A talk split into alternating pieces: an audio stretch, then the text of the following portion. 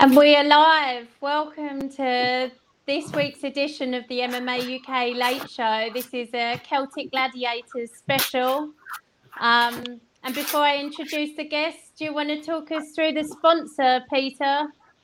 Yes, uh, MMA UK Late Show is sponsored by Fight Fuel. Fight Fuel is a supplement and clothing company founded by martial artists for martial artists and all combat sport athletes aim of the company is to supply supplements and clothing of the highest standard to all fighters and warriors so they can train, perform, and win.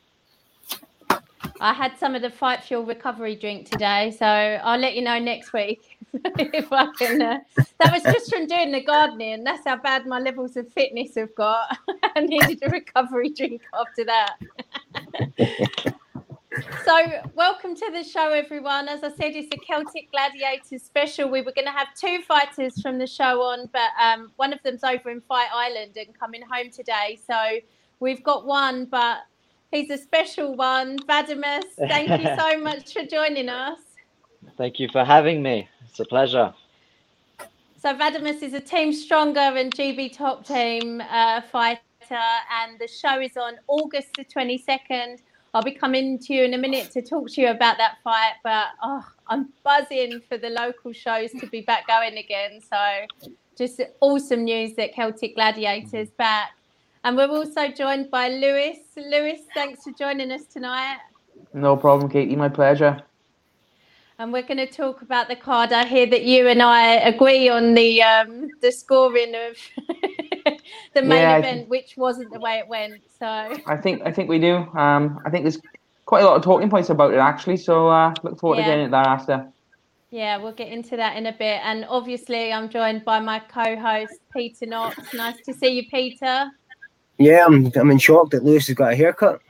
When did you get that done, I Lewis? know, very smart. I, I had it done last Monday. Um, I was initially I was gonna go as I was saying to you guys last Sunday. I was gonna put it in a man bun, but I had so much abuse from like friends and family that in the in the end I caved and um, went went to go the majority of it cut off and um, yeah f- feeling a lot better for it to be honest. No, no, I've got no excuse now. My grandfather was running around the house calling me Lego head. Um, obviously, every time I was doing every time I was doing one of these interviews, I had people you know commenting, look at the state of it, and um, yeah, it, it, it, had to come off. So COVID COVID uh, the COVID cut has come and um, here we are, onwards and upwards. Well, I felt dreadful last night. I kept thinking how awful Tom Aspinall's hair looked. Sorry, Tom. I didn't realise that he's been growing it and he's growing yeah. it until 2021 because uh, one of his uh, mates' kids is very ill and he's um, like, and they've had terrible trouble getting a wig. So he's growing it out until next year um, to help with that. So good on him. Props to him for doing that. Uh, just fantastic. Um, and, we, and we'll come on to other fantastic news from him in a bit. But uh, let's go back to you, Vad, because obviously it is a Celtic Gladiator special. Um, mm. How exciting that we've got a show coming up in August. For sure, for sure. I was um I was worried for a while because I, I didn't know like at what point I'm going to be able to get a fight in or if I'm going to be able to get a fight in at all. So uh, yeah. uh, it was nice to see that message from Brad when he's like, Vad, you got to fight August, start getting yourself ready. It's always a nice thing to see that on my notification in the morning. Yeah. And I don't think they're 100% set on a venue yet, are they? Yeah, I I didn't even know where it was. I had to message um Muhi Muhideen um, because he's finding the same card. I was like, "Do you yeah. know where this is?" And he told me it's in Manchester. So I was like, "Okay, now yeah. we, uh, you know, we'll have to travel." I think that's all we know. know so far. As far as I'm aware, until they know if they can have anyone in or not, um, they they're not hundred mm. percent um secured on a venue. But yeah, it's going to be in Manchester, uh, and we can do it in a warehouse. We can do it. We can find a warehouse to do it in. It's fine. I'm sure you're ready to fight in people's like back gardens or anything at this stage. sure. Yeah, hundred percent. It's someone's house. I mean, if they have the money to to get us in, then sure, let's do it. And you're fighting Mo Safi, I think. Um, so, what do you know about your opponent? Um, so I know he's a Manchester top team fighter. I know he's mm. fighting out of so it's sort of a you know GB top team, Manchester top team, bit of a rivalry going on. Yeah. Um, But yeah, yeah, and uh, I heard he's a good wrestler as well. From so I watched his fights. Obviously, I see that he's you know he likes to get it to the ground if he can wrestling. He likes to throw some strikes, you know, hooks and things. I think it's going to be quite a scrappy fight. We're both young, so um, I think it's going to be one of those, you know, prospects, young amateurs coming up versus young amateurs coming up. See who's which top team has the uh, younger, hungrier fighters. You know.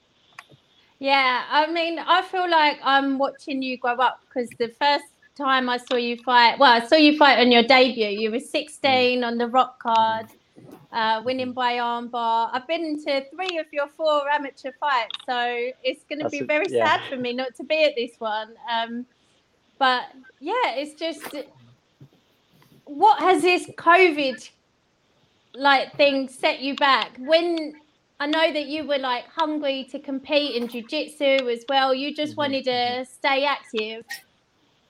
Where did where Yeah. does this leave you for the rest of the year? Yeah, because I, was like to everyone, guys, I'm gonna as soon as I finish sixth form, I'm gonna go on a gap year. I'm just gonna train, train, train, go Thailand, go everywhere, uh, travel, and just like fight as much as I can. And obviously with this Corona thing and this pandemic, the fights like have been limited. I, I mean, I was worried I wasn't even gonna fight once this year, so it's like it's a bit of a relief that I'm able to.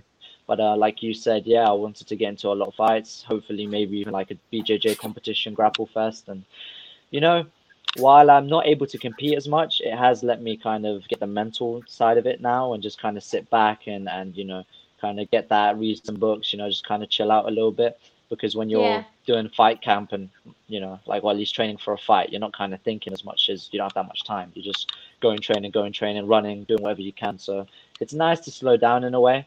Um, I'm just trying to make the best of whatever I can. That's such a mature response from someone as young as you. Thank you, thank you.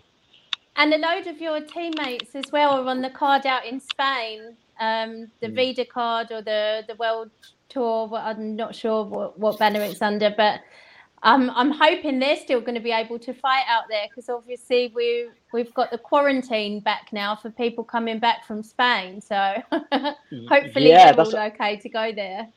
I, I'm like worried about that now because if I'm fighting a week after that, I don't know what's gonna happen if Brad's even gonna be able to come back if they're able to come back. So like, I'm just gonna see what happens at this point because I have no idea. Like, is anyone gonna even be able to return for that fight? I mean, we're just gonna have to see, I guess. Like for real. Who are you going to have in your corner if everyone's stuck out in Spain? His I mean, I'm girlfriend, sure. do you like Perry? yeah. Ah, I don't know about that one. I'm not as confident as Mike Perry is. I'm not, but uh, we we can we can sort something out, Katie. We can we can get you to come over maybe. You guys, if you guys are doing anything on August the 22nd, love to have you guys along. I'll drop everything to be there. I'll have you. Brad on FaceTime. Oh yeah, for sure, for sure.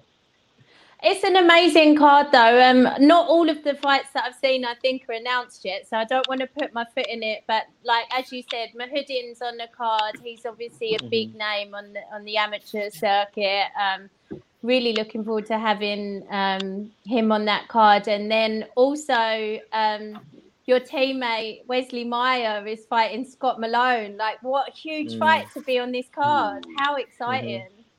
That that's a that's a banger of a fight, and I know how hard Wesley trains. I mean, any any Wesley fight is a is a good fight. Like you just go and you see him and his intensity, and he just brings it. You know, you know it's going to be entertaining, flying knees. You know, like his last fight, and just the crazy striking, great. You know, and he's been working on his grappling as well because we we uh, I watched a couple of Malone's fights as well. You know, he's good on the ground, so we're all just trying to help each other. We we we you know we see what everyone's good at and uh, we're just trying to help each other. So don't sleep on Wesley's submission game. That's all I'm gonna say. That's all I'm gonna say. I'm absolutely buzzing for that fight because they're both people that I really look forward to watching and to hear them announce to fight each other. I just think it's going to be a really Mm. exciting one. And um, yeah, oh, it's a, a good one for the fans. So that will be a pay per view event, Peter, won't it? We're just waiting on the details for that. Yeah, we'll put the link in the comments and all that once we have that. So it's great. Yeah. To- Actually, Carol Carroll's like the best matchmaker in UK for me. Every single card he puts on, every single fight, it's a banger. It's no bad fights, no bad matchmaking like the UFC, as you would say, Katie. we'll come on to that. Yeah. yeah, but shout out to Cole because that Yeah. that um, card looks amazing, and there's a few more fights in the pipeline that I think are going to Mm. really excite everyone. So, 22nd of August, we'll get the details out. Vad's going to be on the card. Honestly, he's really exciting to watch. So, I oh, just Thank can't wait for Thank you. these shows to be back. But um, let's let's move on to um, hi, who's that? Chadwell Clay fan. Hi. um, yeah, let's move on to last night's UFC because it was a good one. I feel quite exhausted by Fight Island. How do you feel, Lewis? to be honest, I've loved it. Um, there's been, I know, like a lot of Americans was complaining that there wasn't the big cards on the island that they'd expected, but I think for particularly European people, the the the matches that have been on there, you know, so many Cage Warriors alumni, former BAMMA fighters, just guys that we all know and love watching on the regional scene stepping up. I think I think it's been absolutely brilliant. So, um, yeah, it's, it's kind of bit, a little bit disappointing now they go back to America, but you know, we still get to stay up till three o'clock in the morning and watch them either way. So, yeah, the, the show rolls on. But no, I've I've loved Fight Island. I thought there've been some brilliant fights, and most importantly, I think the British guys have really gone out there and, and represented themselves really well. Yeah, yeah. I I was adding it up earlier. 18 fighters from the UK we we've had on those cards since 251. Um, when I say it's been exhausting, I mean like emotionally draining because Oh, definitely. Yeah, definitely. I've been invested in Yeah. every single one of them, like just wanting them to do well and just willing them on. And Yeah, I think Lewis, where we've spoken to them so much um, over however many years it is now, you just you care about them so much, don't you? And you know how much they've put Yeah. into it, all of them. And if it doesn't go their way, it's it's just heartbreaking. and why it's great as well, even more so when you say it like that, is usually we'll interview them, and then they have to fight someone we know from the regional scene as well. So it's Yeah. always like that that little bit of like you're torn between oh I really like this guy, but I know this guy a little bit better. So you you you kind of try and stay neutral, but it is tough. But with this, you get to support every UK fighter because they're going out and fighting guys from Russia, the US. So it's it's it's absolutely brilliant. And um, yeah, the, the emotional roller coaster it, it has been real. Um, so in, in that way, you are 100% right, Katie. But it's it's great, is it? It's, it's brilliant. That's why we love watching it, and uh, so we love coming on and, and talking about it afterwards as well. A hundred percent. The highs are so much higher, and the, the lows are really, really heartbreaking when you're invested. And talking about being invested, uh, Vad, your teammate, the prospect Nathaniel Wood, he couldn't have done any better last night, could he? Well, I mean, hey, he could have. Obviously, we're always gonna we're always gonna be a bit, you know, like come on, Nathaniel, we want to see a knockout uh, first round. Come on, you know. But no, it was a great performance by him. You know, we're all super proud to see him. Um, I was watching it with uh, Nick, uh, Nick Bagley, and uh, yeah, Matt Back, the photographer at GB Celtics. So we were all watching it and we were like, you know, cheering him on, but also our hearts were beating, and because he's representing uh, all of us, you know, he he's fighting, we're fighting, so it was it was nervous, um, but he did well for sure. It was one of the first times that he hasn't taken ten years off my life. like normally, his style is so Yeah, like That's standing that's and true. banging that I I literally feel like I get older every time I watch him. So last night it Yeah. felt like a really mature performance because he wasn't kind of forcing the finish and Mm. he just looked in control the whole time and I just I thought it was one of the best I've seen him look especially as it is against UFC caliber competition. I, I think for sure you're right. I think he uh, matured after that Dodson fight because again, you know, he was doing well and then he got caught, and it's just that kind of that switch where he knows like, okay, I need to be careful in these certain positions. So yeah, well, Yeah. I mean, for me, it was it was very um it was a very intelligent performance. He just sticked and moved, sticked and moved, good head movement, and um just it was just an outclass. Like he outclassed his opponent in that way.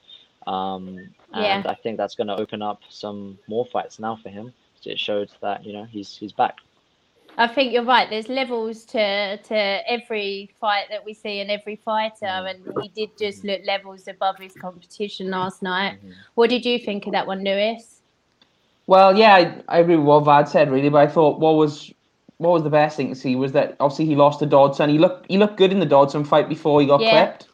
Um, but he, he picked straight back up from where he left off be- before getting hit. And I think really with UFC, I find if you lose and you get knocked out, it is hard to come back the next fight and get a win. Yeah. Um, so I think the fact that he went in, performed so maturely, um, like I say, he didn't rush the finish. He just, you know, he, he kind of put getting the win first. I think that was very sort of pleasing to see. And like I said, he couldn't have done much better than get a finish. So it's good to be back in the win column. And I think next fight now he'll probably push back at someone in the top 15. And um, like I said, it, you, you never know if he if he would have won that Dodson fight, you don't know who he would have been fighting on Yas Island. Do you know what I mean? W- yeah. it would have likely been a big name. So I think he lost that, which was disappointing. But I think he, he learned a lot, and you, you saw you saw that last night, really. Yeah. Sometimes you need the setback to to grow, I guess. Peter, did you enjoy that fight? It obviously opened the card last night. Yeah, I was a bit drunk watching that one, but uh, I didn't watch them all actually. But no, it was, after I lost, that's all you can do is win the fight. And I never thought it was in doubt the whole fight. You never looked No. comfortable and all that. You just it just seemed like a comfortable fight. Just don't get caught. It's UFC, anything could happen. But Can I get Yeah. a in a minute. Uh, so no, I was desperate for Nath- Nathaniel to win because I'm excited to see what, what happens next. What UFC matchmakers have got from it. As I say, I'm wanting Would be sure at some point. So as long as they keep winning, then there's more chance of that fight happening at some point in the future. yeah, I, I don't want that fight for a while. But how do you how do you feel about him? He's obviously going to face Jack Shaw at some point. If they both keep on the trajectory that they're on, they're going to face each Mhm. other at some point. But I Or Brett Johns. that wasn't for a while. What What do you Yeah, think, or, Dad? or, or Brett, or Brett. Could be, I I, mean, I think I think it could be Yeah, Brett. I think that's that's the matchup to make because they both I mean, kind of were- starting at the same time, um, and, and they've had that parallel. So I think I think Brett's more the fight to make personally, but either one would be great. well, they were meant to um have that grappling match, him and Brett. They yeah, were exactly. at that Polaris. So I mean, it could be interesting. Either either one, to be honest, I'd, uh, I'd say that um I'd see where coming with Brett because Brett's kind of Jack Shaw's being I think pushed a little bit now because he's always got that win streak, whereas Brett's kind of been up and down in a way. Yeah. So it might be a good match for Nathaniel to kind of just see who's who's gonna.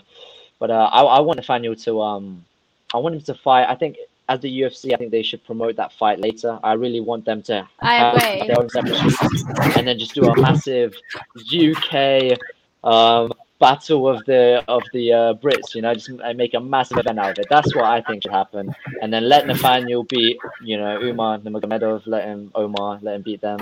Let him you know beat the other guys, and then. Uh, make a big fight in the UK, London. We, Yeah. we, UK Fight Night London deserves a big card. Yeah, no, I agree. I agree. And it used to be that those UK cards were fairly weak. Like Brad was usually popping those cards up. Peter, you've got a lot of noise going on there. Have I? yeah. um, yeah, it used to be those cards were, were quite weak with with Brad and Jimmy, kind of the two names that everybody was looking and hoping that they weren't going to be injured. So we got those, them on the card Yeah, at least. Whereas now yeah. I feel like we've got such a a plethora of, of talent to be on the card there. The next But, UK um, card, the next UK card after COVID is going to be absolutely massive. It's, whoever's on there is going to be an absolutely massive card. If they if they only match a couple of British people against each other in a big main event, it, it could be huge. And I'm I'm already excited, and it's not even like announced. So yeah, yeah, that next one is going to be big, regardless of who they pick. I think. Uh, Glenn saying Nathaniel's not beating the Ah. Welsh boys. Never mind. Agree to disagree, my friend. Agree to disagree. Glenn's from Wales. If you couldn't work that out, bud. I, I can understand. And hey, hey, I'm I'm from a whole different part of the world. I'm from Russia, but you know, uh, I, I still think I'm gonna root for my London boys this time. And uh, talking about that next card that we'll probably get in London, it's usually in March time. That might be the time that Darren Till's making his comeback because it sounds like after last night he's got quite bad damage to his knee. So Yeah. it could be that that's his first fight back. So he could be headlining, and we could be getting a very, very exciting undercard. But Yeah. let's talk about that fight last night. Um, Lewis, I'm going to come to you first because I know you agree with me. Yeah, But it was it was an exciting fight, wasn't it? striking masterclass! It was. Oh, I did really enjoy it, even though I was on the edge of my seat. Yeah. And do you know what? I'm surprised. Surprisingly, like you, you talk about kind of big cards, like you, you usually think the ones that everyone watch would be like the McGregors, uh, Masvidal's, but a lot of people I know who don't usually watch UFC watch this card as well. So I think that says a lot about, first of all, Yas Island, but also the, the kind of drawing power of Darren Till. That Yeah, a lot, a lot of people, like people I know who don't usually watch UFC, was was watching this or getting up this morning and watching it. So it was definitely a, a big event, definitely a big main event, and um, I really think it lived up to expectations. Really good striking battle, really technical. I was, you was just any moment expecting someone could get knocked out, something something big could happen, and that, and that's that's what was so exciting about it. I mean, in terms of the decision, um, granted, I wanted Darren Till to win, but I did feel at the end he might he might get it on points decision. Um, I, I personally gave him round one with a knockdown.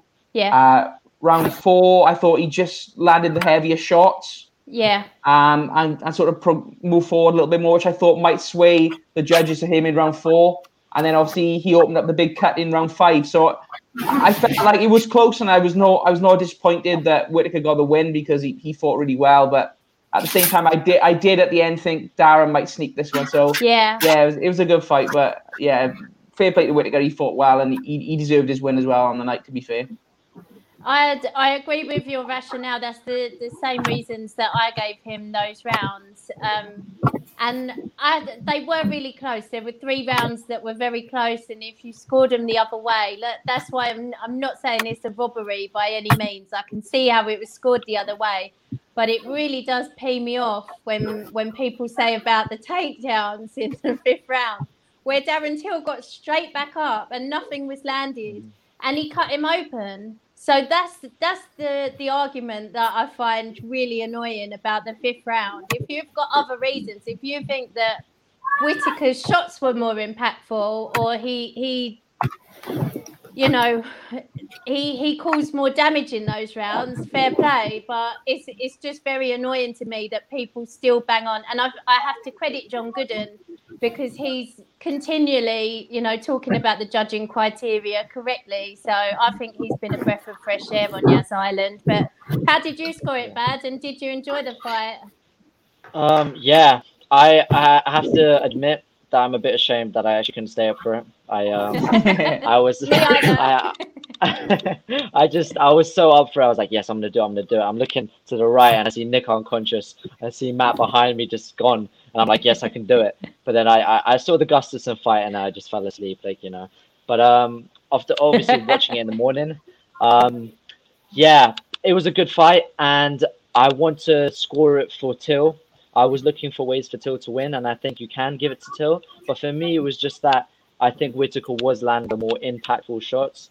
Um, it was that yes, um, Till was landing in terms of like with that beautiful elbow he caught uh, Yeah. uh, Whittaker, and like, like, that was amazing. Um, but I, I noticed that a lot of the shots he was doing the, the little faint, faint, faint, and then hit. It always seemed Yeah. to kind of hit into his guard, and uh, it just it kind of somehow it, it wouldn't be as clean as.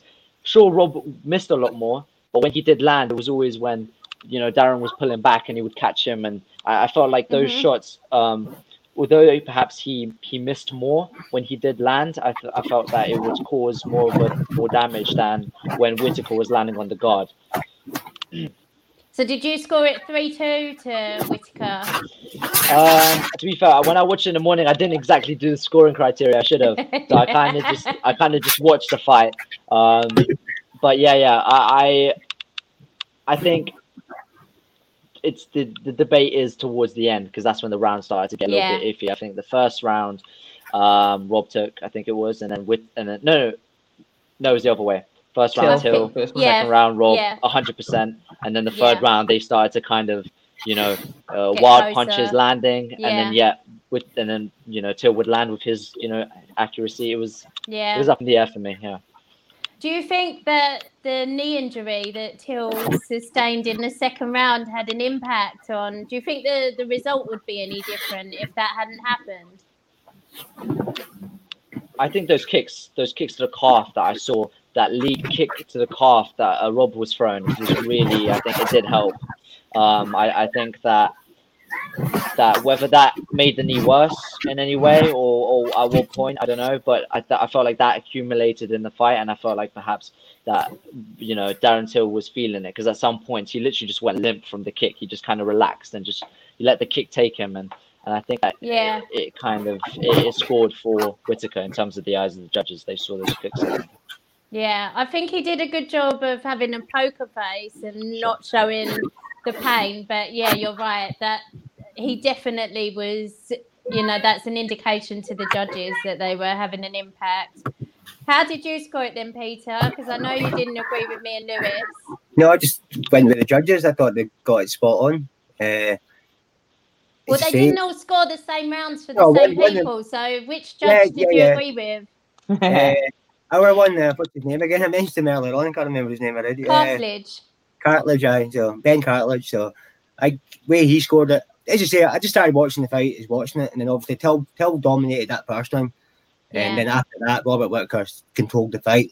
He mixes it up a lot more. He's better all round as well. He was doing the calf kicks. He was going for takedowns, faking the takedowns to throw an overhand and stuff like that. Just much better all round. Uh, and as I say, I just thought he took over the fight from there.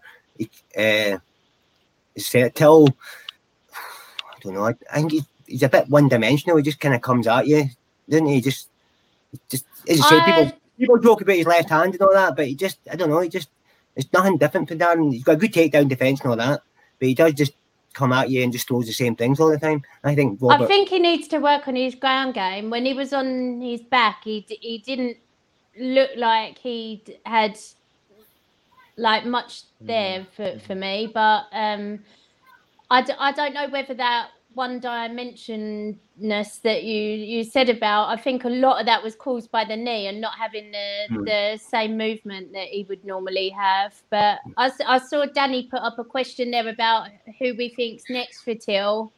Peter who who would you suggest as the next opponent for till? I've got a feeling it won't be for a long time because I, I think his knee's going to take a long time to heal how bad is his knee? I, I know he injured it, but I don't know he's going to get an operation. But he said he thinks that it, it, he will need an operation. Okay, well, Glenn said there Romero or something. So anybody, I I think Till said if, if he wins a couple, then he'll get a title shot and all that. So I know the champions yeah. want Till, but so eh, take on anybody. But I think he needs to get better, get well, get this operation out about, and evolve evolve his game a bit more as well. Mm. I think so. How many takedowns did Darren attempt? None. No stuff like that. Mix it up a bit. Even fake the takedown. Do something. Just change it up a bit and evolve. Yeah. better. So. He was he was definitely doing that in the first round a little bit more. He seemed to be moving a lot, you know, more more purpose. He was fainting yeah. a lot more. But I think once he took, I, I once he took them, started taking them kicks to the legs, that slowed him down. Then he says he had the injury to the leg, and it, it's so going to be a factor, check, isn't it? Did he attempt to check the kicks? He didn't, did he? He just stood there and took them. The thing is, that, like you said, though, Peter Whittaker does mix it up so well. You don't know what's yeah. coming, so you can't really block. You can't always block the low kick because there's three or four other things on the table for him to throw. So I think it's just a, a case of Whittaker being good as opposed to Darren being bad more than anything. And um, I, I, do agree what you're saying, though. I think Darren could definitely do with kind of adding a few more tools to his arsenal and and seeing where that takes him. What, what's next for Darren is tough because if he's got a long layoff by the time he comes back early next year, the whole middleweight division could be completely different. You got Hermansson yeah. off a big win. Um, you've got a title fight coming up. You've got Cannonier who's on a streak. So you you don't know who's going to be at the top um, by the time he gets back. Now that's the thing. Yeah. So I think he'll just sort of take take some time, rest, train when he's fit, and and see where it goes from there. But he's definitely, I think he proved one thing that he is at that level of like a top five middleweight now. Like you know, Whittaker's no joke. He's a great fighter, former champion, and until, like you said, two of us gave that fight to him, even though the judges all gave it to Whittaker. It was a good yeah. fight, a close fight, and I definitely think he's he's come out there with a lot of positives and a lot of things he can work on. A hundred percent. And Danny said just there, do we think there's any argument for a rematch? I don't see it being an instant rematch, but I can definitely see them fighting again down the line. What do you think, Vad? I think down the line. I don't think. I think you need to give Till uh, a second to, well, a couple seconds to heal up his knee, and uh, I think he needs to um just kind of yeah to check out his game a little bit because you know he is very good at what he does, and he Yeah. and if he lands, you know he lands. But it's it is it, it's a very kind of game that people can look at and and they can tailor a game plan towards it. And I think Yeah. that that kind of forward and backwards and, and maybe throw a couple hooks, you know, as, as good as his boxing is, maybe he needs to mix up with his Muay Thai that he does so well, you know. It's just Yeah. maybe needs to rely. I mean, in that Gastelum fight, he used the clinch very well. Um, and I, I, granted, it's hard to clinch Whittaker because he's either in or out, but it, you know, maybe Yeah. work on your other weapons. Um, personally, I think um, he comes back for London. Maybe Gastelum gets another fight in, and I say fight Gastelum again. I mean, um, Gastelum unfortunately lost his last fight, but he didn't look bad. He reversed that takedown. He's he looked, lost. he it, well. Hasn't he lost three in a row now, though, Kelvin? Yeah. Right, but I think I that- think yeah. if, but I think if he gets another fight and makes a comeback, then you can have a fight between them two again. I just, in terms of Cannonier and and these top names, I think they're now pushing towards title fights, and I think if anything, you should have them fight each other like Cannonier and um Hermansson. I think get that as a title eliminator or something. Can, can I so say they've as well? only just fought in Copenhagen, didn't they? And that was quite. Um, that was quite convincing. Sorry, Yeah. go on, Lewis.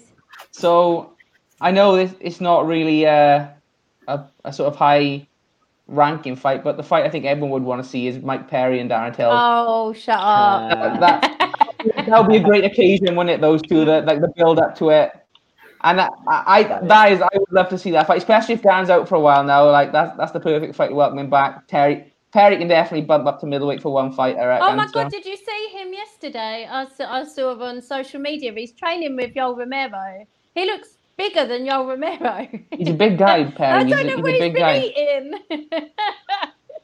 it was huge. Oh yeah, straight. But that, that that's a fight I'd love to see. I know. I know. Darren's too young for Perry. Perry prefers beating up old people. I I yeah. I think that that's a fight where if Darren's lost a few and he needs a confidence builder to, I, d- I mean, I don't see them, however big Perry's looking, I don't see them in the same weight class. I don't really put them, like Mike Perry is a really fun fighter and I love watching him and I think he's uh, like really fun to have in the UFC. But if Till is, is set on being a title contender, I don't think that's the fight to make. But maybe Yeah. we'll see that one down the line. I, I think so. Like, and pe- you know, people will tune in to watch that. The the weigh-ins, Oh, yeah. the the build-up. It's the a press conference. yeah. You know, people will That tune in. So I think that could yeah, happen. yeah, Hashtag Raw Dog. um, so let's move on because obviously, as as they kept on banging on about it, it was such a long card. It was 15 fights. I wanted to say, get yourselves down to Cage Warriors Academy Southeast. There were 37 fights on the last card, and we were there for all of them. but 15 fights, so we're not going to go through all of them, but just wanted to touch on some of them on the main card, and then obviously all the Brits. So it was a Pride Never Die co-main. We had Shogun versus Nogueira. Um, was it, you know, some people were saying it was sad that they were still fighting. They looked fucking old, I thought. But um, Yeah. it was a great fight. I still enjoyed it. What did you think, Vad? It's like that um that movie that that um Robert De Niro and uh, that grudge match movie. What's that? That one. you know what? Me being me being the youngest person here, I assume. Um, you know, I didn't necessarily grow up with these guys, but I, I respect 100% now, and I've since then gone to watch their fights and their pride fights, and, and honestly, they're legends. And I think fights like that, it's less about the fight itself and it's more about the story. And I Yeah. think it's just nice to have those kind of, you know, you don't want to see Shogun Rua fighting, I don't know, um, some some savage like um yeah, uh oof, my mind's gone from the uh what's that the light heavyweight division. yeah, Right? But yeah, you, He you know, you don't he want him to the fight beard some too. up and- What's His that? last fight, remember he drew with Bearjew? That was his last fight. yeah. Drew with Paul Craig in his last fight. Oh right, yeah, yeah, yeah. But But- um, yeah, but it- you don't want him to fight like some super young, up and coming, oh, uh, undefeated person. You want to see him fight the people that he's fought in his career because it's Yeah, it's better that way to finalize and wrap a wrap a bow on it. You know, Yeah. uh, and I think it's nice. I think it's nice that the UFC can can have these kind of fights, and it's just it's a special thing for for long term fans. I think. Yeah. Lewis, did you enjoy it? Yeah, I did. I, I agree. Like they did both look old, but at the same time, I think it was everything that I wanted it to be. You know, it was uh, it was a good it was a good fight, and yeah, I, I can't really say. I think Vlad uh, Vlad said it best. Really, it was one of those. That's the kind of matchup you want for those at this stage in their Yeah. career. I don't really know. I don't really know where either of them go from it really, I but think Nogueira retired after That's his last fight, yeah. Yeah. yeah, I, No, like I now said, it's it- Bellator it is time. what it- Yeah. Bellator time. Yeah, look at that money. Bellator, let's go. Yeah. Peter, what did you think? I thought Nogueira won the fight. I, I disagree with the judges in that one. I thought he won that one. Uh, I said two legends going at it for a third time, and uh, said good way for Nogueira to go out. So Yeah. I don't know what Shogun's going to do now, but I don't know where he goes from here. But Yeah, I'd like to see them both hang up their gloves and, you know, where they can still like have a talk and, you know, just like they did look old. That's all I'd say. They put in a good fight, but there's only so long you can do it for. there was pressure on them because it was co-main. You know what I mean? That's a big spot to take because it could have Yeah, been could have been a horrible fight, but it could have been a horrible Yeah. fight. And talking about another fight that could have been a horrible fight, I wasn't really sure what to make of the Doom Gus. And actually, if it was going to be one sided, I expected it to go the other way. So I called this one completely wrong. Um, what did you think, Lewis? We don't see many arm bars in the Yeah. heavyweight division. I, it went exactly as I predicted. I just I had that feeling that Werdum was going to tangle him up and that was going to happen. I don't know why I, I just didn't see Gus. I thought it was a bad matchup for Gus because he's been he's been submitted in the past. His his ground defense isn't great for the for the division. So how easy Jon Jones submitted him last time out when they were on top when he got on top and you know if, if Jon Jones can do that to him at light heavyweight, you know with Werdum, I, I just felt like Werdum's one option is just to grab him whatever means he can and get that submission. And it was it was a brilliant submission the way he set up that armbar, wasn't it? Yeah, yeah, no, it was. It, you can't take anything away from Werdum. It's just the way that he approaches fights sometimes. I'm not sure how how seriously he's taking it and Mm. how much he's putting into his camps. And sometimes he doesn't look like he's in the best shape, and it's it's quite hard to to tell with him how it's going to go. But Vad, was that one? I can't remember your predictions. Who did you have? Oh, oh, I was so wrong. I was so so wrong. I I based my prediction on the Oleinik fight, Oleinik, yeah, and you know he did not look great there. But then I Yeah. actually looked at I think it was Chael Sonnen um, posted a video recently um, saying that uh, Werdum weighed in at 240 pounds for this fight, whereas in the Olympic fight he was 260. So it's just Yeah. like you said, Katie. It it depends whether he's taking it seriously or not. It seems whether he wants to get his weight in and, and, and be low or I don't, I don't know what his training is like. But yeah, Werdum when he wants to be or when he when he can be is the best in the world or one of them. He was the champion. His ground Yeah. game is elite, as Lewis said, and um, yeah, I was I just thought we're gonna see Gustafsson just out jab him and and and Werdum won't be able to close that range. But you know what? He proved me wrong and got a slick armbar. So hey, props. yeah. Parabéns. So I did think Gustafsson would have like a round way do that, but I thought the more as Werdum starts to take shots, he'll get desperate and he'll just go for that takedown at all oh, costs. oh. God. Yeah, I just thought he'll. I Oh, just yeah. thought. I just thought whatever happens, he'll when times get desperate, he'll get that take. He'll grab him, hold him at some point. And I, I think as well, going up from light heavyweight to heavyweight is a hard jump to make because the, the guys up there are so big. Yeah. And when you're fighting a grappler like that as well, you only got only gonna have a, a sniff of him on top of you on the ground, and it you, you saw what happened really. But yeah, Werdum, he's when he's on form, he's a great. Guy. I know he's getting on a bit now, so I don't really know what what where he goes from here. Really, it's kind of a it's a big win because Gustafsson's a big name, but at the same time, I don't really think it, it pushes him further in the heavyweight division. No. Well, he So, said yeah, to-. I saw him post a thank you to the UFC for allowing him to redeem himself. So again, I wasn't sure maybe if he wanted to go out on a win or he's he's not someone that I can see having another run for the title, mm. but he'll always be a big name that they can put in anywhere in the world on a fight night to, Yeah. to headline a card and and and just like you know have a have a big name on the card. So if he wants to stick around, I'm sure they'll love to have him. But what's next for Gus? Does he is is the love back for him, or does he retire again? I think he shouldn't have shouldn't have came out of retirement in the first place. I think when you retire, you should just retire.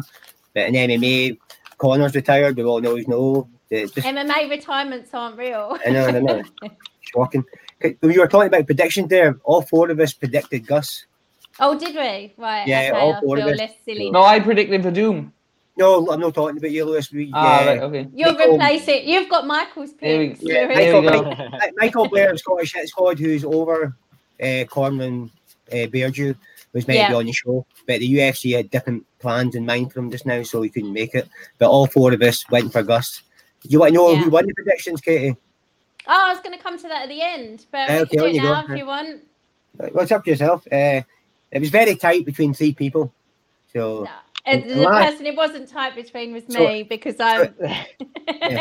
You went with your heart. You went with your heart. so there was there was 15 fights, and this is why I call it easy prediction because you're just predicting the winner. You're not predicting the Yeah. method. and the round. So this is easy prediction. So I was expecting high scores. So in fourth place with Katie with seven out of 15. right. Next we had Vad. You had 11 out of 15, which is very oh, good. that's good. And we've got a tie for first bad. place. Myself and Michael both got 12 out of 15.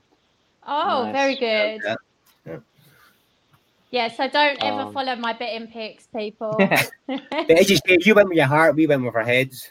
So, Uh, I didn't go like a lot of the time. My my head agreed with my heart. I just like need to have a word with my Oh. head. Clearly, all the fight, all these fight islands, I've put accumulators on every show on all the British fighters, and of course none of it's came in. no. So, So I, I don't usually bet very much, but I was out last night before we went, um, before I came to, back to watch the fight. I had a few beers. And I was so adamant to my friend that Till was going to win by decision, and um, I'm like, bet bet bet bet forty quid on it, mate, and he did. And um, yeah, so, and and it now got you're to going. The judges got it wrong. yeah, it got, it got to the last round. I'm like, I've got I've got this in the bag for him. Like he's I, I'm gonna have a couple of free beers next week, and he lost. So Now the beers are on you because he's Yeah. in. Yeah.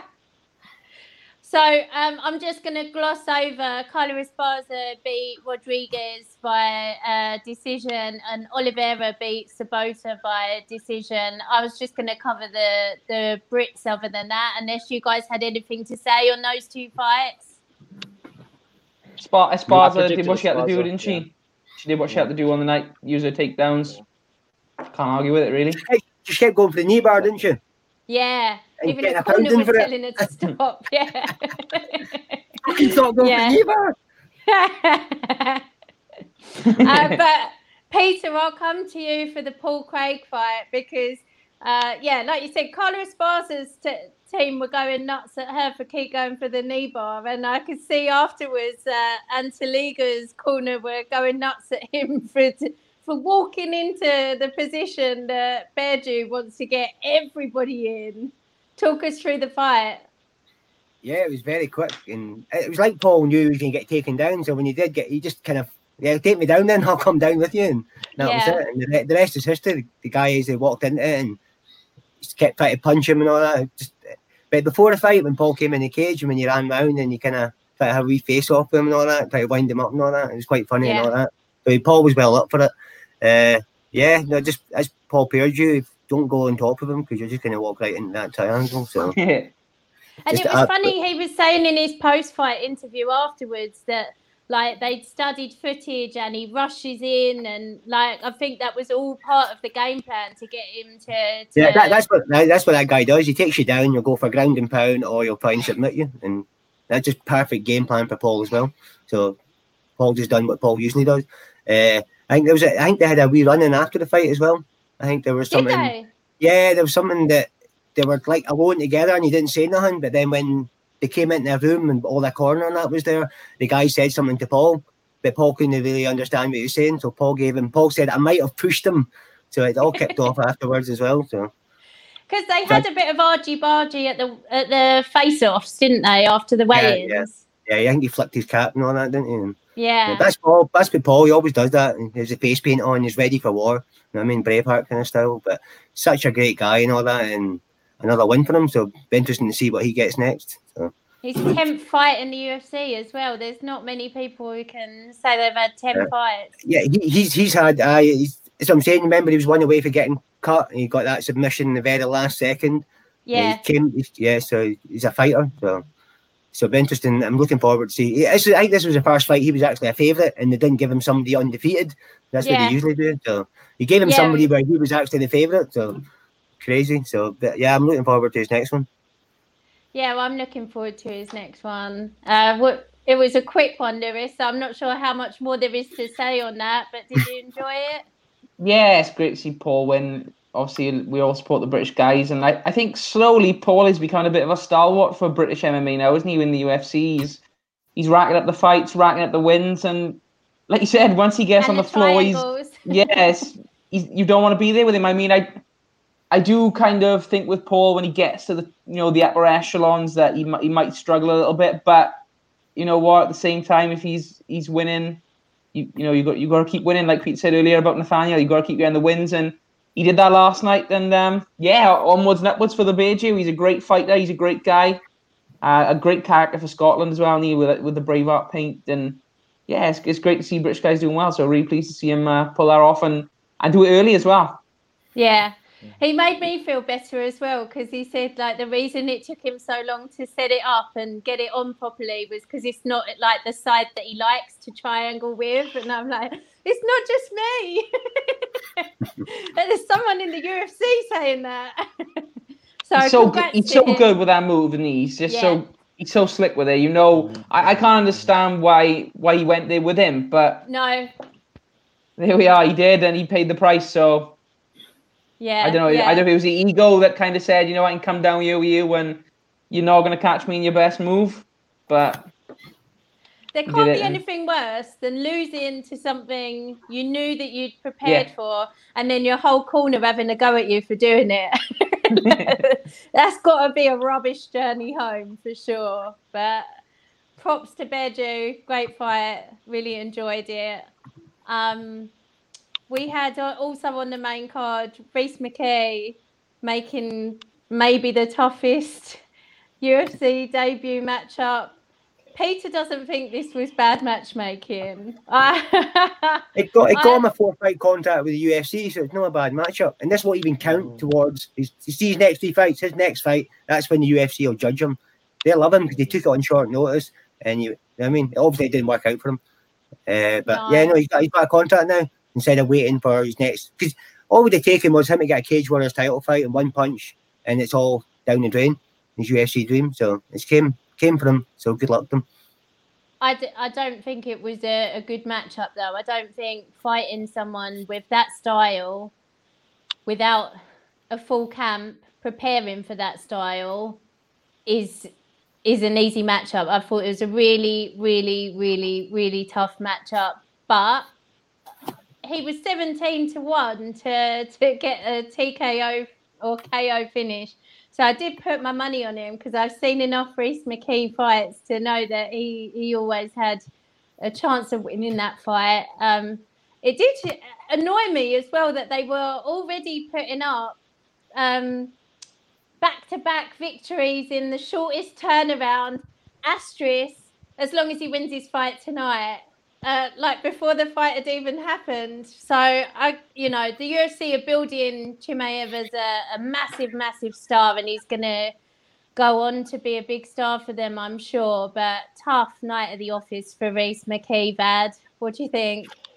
Yeah, exactly what everyone's pretty much said. Um, H- is Khabib with a mouth, and UFC loves that. They love Yeah. Khabib and they love someone that can talk.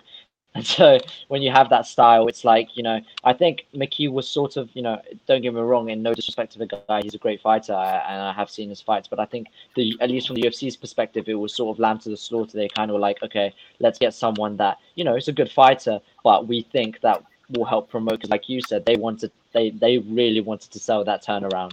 That that uh ten days, they really liked the sound of that, yeah Yeah. and um and it was it was it was interesting i mean from mckee's point of view it's like you know it's a tough matchup and if you do get ground and pounded and, and held throughout the whole let's say three rounds it's like yes you're in the ufc now but is is that still the way you want to get in? And I know it's Yeah. hard to get into UFC. It, of course it is, but it's like you know, it, it's it's a sort of thing where you got to think of it from a business perspective. But all, all respect to him, no one's going to judge him for it. He's going to have his fights now. Yeah. I did find it interesting though how um the same throw he went for in the weigh-in, you know, the little he literally came up close to him and yeah. and then he, that's the first thing they did in the fight. He literally ran up to him, picked him up, brought him to his own corner, and then that Yeah. was that was unfortunately the fight. But um, we'll see we'll see how uh, Rhys is at, at lightweight, um, his true weight, and um, hopefully he'll uh, be able to get one back. And Vad, I remember um, before Nathaniel was in the UFC, Brad was um, just very um, like certain that he wasn't going to let Nathaniel take a short notice fight way into the UFC. He wanted him Mhm. to to have an opponent picked out and prepared in a proper um, fight camp and stuff. Just just for Nathaniel's like entry into the UFC. Do you think that's important? Like yeah, in my opinion, at the end of the day, everything's your reputation. I mean, I, I'm a, I'm an amateur, so in a way, I can kind of lose and kind of get away with it because you know, uh, obviously you want to win and you want to build yourself up, but at least at amateur, you're learning and, and it's experience, and you're going to get better because when you turn pro, that's when it counts. It depends what kind of story you're going to tell throughout your career. Every fighter, in my opinion, is telling a story with their career. You know, Khabib's the undefeated, the titan that no one can beat. You know, other fighters is the comeback story. So, um, you know, people are going to look down on a fighter that gets destroyed in their first fight. That's just the harsh nature of the sport. Although if you can redeem yourself, I guess it's good. I think though, you should wait. Me personally, as if I was a manager, I think you should wait until the right moment because then you can you can kind of get a nice performance in your first fight and just jump on forward and forward and forward rather than you know taking a short notice fight that you might lose. It's just it's it's risk and reward. It's risk and reward. Yeah, yeah. Some and do win short notice. already. Some some have won a short notice fight and they call up the UFC. Yeah. Stevie Ray took one in two weeks' Yeah. notice, and That's he won true. his debut. That's true. Jack That's Marshall. Yeah, but we Yeah. we knew as well though who that guy was because he Yeah. fought John Phillips like the week before. Mm-hmm. And then we see, we actually saw the Graham Boylan video where he's like, pack your bags, you're going to the UFC. And then he goes, who's my opponent? And, and- he's like, who? I've not heard of him. Yeah, because he used his first name. He didn't want you to, to know who it was. He goes, oh, it doesn't matter. I'll fight anyone. Excellent. See you in Abu Dhabi. it just like it, it was it was tough.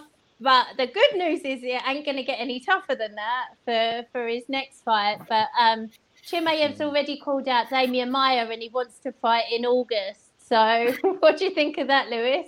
He actually I wanted to fight it again in the card, didn't he? When they asked him, he goes, "I'll fight Yeah. somebody Yeah, yeah, yeah, you said that. Yeah. Yeah. Crazy. I, th- I think with regards to that, like like Vad said, they they found a, a bit of a gold mine with this guy because he looks a little bit like a big. He fights a little bit like him, but he's just a great talker. So I think they're gonna Yeah. the UFC are now they'll really kind of back this guy. They'll give him good. They'll give him good matchups. They'll give him that little bit of push. I, I think you saw that. You know, they gave him John Phillips. I felt like they did John Phillips a little bit dirty. You know, John Phillips getting on the uh, on the plane. A guy who's notoriously not known for his wrestling and grappling game, who was going out there to fight a striker, and then they give him this guy, you know, and then the next fight you've got Rhys McKee, who's six days' notice, uh, a guy who's predominantly known for fighting at lightweight, Yeah. and now he's he's going to fight this guy, and I, I just felt like this. Chimaev, obviously, he's, he's a real big prospect. You can see how good he is. It's obvious he's he's amazing. But I hear in the commentary like Dan Hardy saying he, he, he wants to see him fight Usman, and I'm thinking he's just, he's fought he's fought two guys who are predominantly strikers, one of which is on six days' notice. The other didn't know he's preparing for a wrestler, and now you're going to kind of compare him to Usman. I, th- I think it's really Yeah. early days for that, and I think Damien I think Damian Maia is a bad matchup for him personally. Um, I think that's a fight where you'd re- you'd really see how good he is, and you know Maia Maia usually does quite well against wrestlers. So I know he's lost, but the ones he's lost to have been great great guys and champions. So I don't know. I, I think he needs to build himself up the way any other fighter would at this point. You know, Khabib Khabib never skipped any steps. For example, he, he kind of worked his way through the division as as you would expect, and um, yeah, I, I, I didn't like it they was kind of comparing this guy already to Usman and saying he's going to be a, a double champ. You know, that was what they're saying. He's going to fight for a welterweight belt, then a middleweight belt. I, I just thought that's a bit too early. Considering the fights he's had, and that's not to take away Yeah. from Rhys and John because they're both tough competitors. But I feel Yeah. like the the odds were definitely stacked in uh, favor, and and that's what it is. You know, he, he still went out and won, but you know, he, he's keeping it in perspective as well. Like there's levels to the game, we all know that, and he's he's still a newcomer in the in the UFC, so he's a big prospect. But uh, I think more of what is about him is that he's he's got that look. He's kind of scary looking. Yeah. He, he talks well. He says, you know, I'm, I'm going to go smash these guys. It's great. It sells. You know, it's great. I, I'll I'll be watching his next fight, whoever it's against. So. It, Yeah. it's a gr- it's a great prospect, but I don't I don't like to get kind of too carried away with with things. I like know that, for so- me it feels like they're a little bit desperate for a star. Yeah. So they're literally throwing the kitchen sink and you couldn't ask for any more than than what he's what he's done and what he's achieved Hmm. with his first two fights. He's been amazing. But there's uh there's only so much you can say about someone who's had two fights and Yeah. you know done but um hats off to him anyway like a really tough start for Rhys Yeah. but Rhys Okay, I can't can I say as well- to see you back in there go on can I can I say as well for what Peter said? I think I, I kind of agree with what Peter and said. It's you you're kind of taking that beating just to get a contract because even though there's the, that risk that you know you're going to go in, you're going to get smashed up, you might lose in cage wars and you never get a chance. So at least now for Rhys, you know it, it might have been a bad start, which is not a good thing, but he's got three fights now to go and prove himself. I know obviously we saw with Craig White a couple of years ago he he got beat by Diego Sanchez and cut, and he was in the same situation. But Yeah. you know, you if you, you, he's got a chance, he's put himself in there. You know, the UFC is the end goal. That's where you want to sort of make your money and, and make your name. So he's there now. Um, he- he's he's had a good. I think he's got enough experience to be there. And Yeah. um, I, I think probably even though it, it wasn't the best start he wanted, I think on, on balance of things, it's it's probably a good thing that he he stepped up and, and took his shot. So one more thing that I wanted to ask about that fight was um, Dan Hardy said on the broadcast that he reckons Rhys will go back down to lightweight. Um, I think so. do we think that he'll Yeah, go think- back down to yeah. lightweight? I think so. You, you can see the strength difference. I know. I know that the, the guy is, uh, you know, he fights at middleweight. He's immensely strong. He trains Yeah. with Gustafsson, but I just like we've seen we've seen Rhys get kind of overpowered by guys at welterweight before. Um, I, the the name has gone out of my head. I, I saw him fight Obama for a title. Um, the guy now fights him. He trains with Dan actually. Oh, Uh, um, Terry Brazier. yeah, yeah, yeah. yeah. He, kind of got out muscled by Terry Brazier, who's not known for being that strong. So I, I think lightweight is is Rhys's weight. I know it's a tough cut, but he's big It for the weight. tough cut. I think I think that's where he thrives. Unless, oh, you don't know if he kind of works on his S and C and and bulks. You, you don't, you don't know what can happen. But I'd like to see him drop back Yeah. on lightweight personally. I d- yeah, I don't know because I think it is a tough cut, and um, I was, I feel like that was only his second fight at welterweight, and he was fighting a guy who fought at middleweight the, the week yeah. before. But but that could always be the case. He could always be fighting someone who's coming down from there. So he's either got to bulk up for Yeah. uh, for welter, I guess, or or drop I back will, down. But I will say though that I think Lightweight will give him a redemption, give him a little bit of a redemption kind of aspect of it. He'll be like, you know, I I don't know how he feels in that weight division. I'm not in his body, Mm. but I feel like if he thinks that he, they are a bit stronger, he'll be like, he'll be able to say to himself, look, that fight didn't go my way. Uh, perhaps the opponent was very good, but at the same time, I got out muscled. Maybe I can do better. And just for him, because it's hard to recover from a loss like that. I mean, just anybody, you know. I mean, I'm sure Edson Barboza didn't didn't like his fight against Khabib after that. You know, it's it's hard psychologically, I think, to recover from a, a loss um, where you, you didn't manage to throw a strike. So, I think any if, if if lightweight is a harder cut, but it allows him to get that confidence back, then I think he should go for it. Because right now it's all about getting that comeback in and proving Yeah. that he's not the guy that that lost to Chimaev. At, at welterweight as well, like we say about how strong uh, Chimaev is, but they're all like that. Like you've got Usman, Colby Covington, um, Damian Maia, like big, big guys. Even like if you see Leon Edwards, he's huge. Do you know what I mean? Darren Till, he's when he was fighting at welterweight, he's huge. So I don't think he's going to come against many small, many welterweights who are smaller and kind of less physical than that. Really, they're all, they're all beasts. So that, Yeah. that's why we- that's why I think he's probably. Uh, I'd like to see him at lightweight, but who knows? Yeah. Well, I'm I'm definitely I'm just gonna mentally just wipe this one off his record and uh, Yeah. start again with the next one. Um, I've been so desperate for him to get into the UFC. So the good news is that he's here now, and with the next one, the world will get to see what he's truly Yeah. capable of. So. Um, yeah, and he's he's got the experience now of, of you know that kind of fight week for the UFC. I'm sure all of that was like just mind blowing in itself, being there and all the rest of it. So at least he's got that first one out the way. If we're we're looking for positives, And Um, and six and six days notice. It wasn't as if it was six days notice going to Belfast or London. It was six days notice. We got two days in quarantine in London, two days in quarantine in Abu Dhabi, a weight Yeah. cut, uh, trying to kind of get ahead around fighting this guy. I doubt he actually trained at all really in the build up to, uh, other than what he was probably doing in the gym, getting back in the gym I a little think bit. he was um, helping Norman Parke Yeah. with his fight that was, uh, I believe, last weekend or or the weekend before for KSW. But um, yeah, he being a, a training partner is not the same as being in camp, obviously. Um, Chris's question there, we're just about to come on to the uh, Jai Herbert Trinaldo fight. Um, so Chris's question is about Herb Dean's performance. Let's start at the beginning of all of this. So uh, Trinaldo weighed in at 160 pounds. Obviously, it was a lightweight fight, so the highest that he should have been was 156 pounds.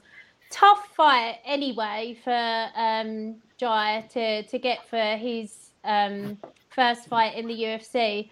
I mean, I've said this to Peter. I've found some of the matchmaking on Fight Island a little bit odd. It doesn't seem as as kind of um, I don't know, thought out and put together as it usually does. I don't know if there's new people doing it or whether they're just taking what they can get and just putting people in the same weight divisions together. But um, Trinaldo's got more fights in the UFC than Jai's got fights in total. Um, and I still thought that Jai was going to do it. Jai was someone I had money on. And oh my God, what a fight. I really thought he was going to win fight of the night as well. Um, he did, oh, just talk us through, talk us through the first round, Lewis.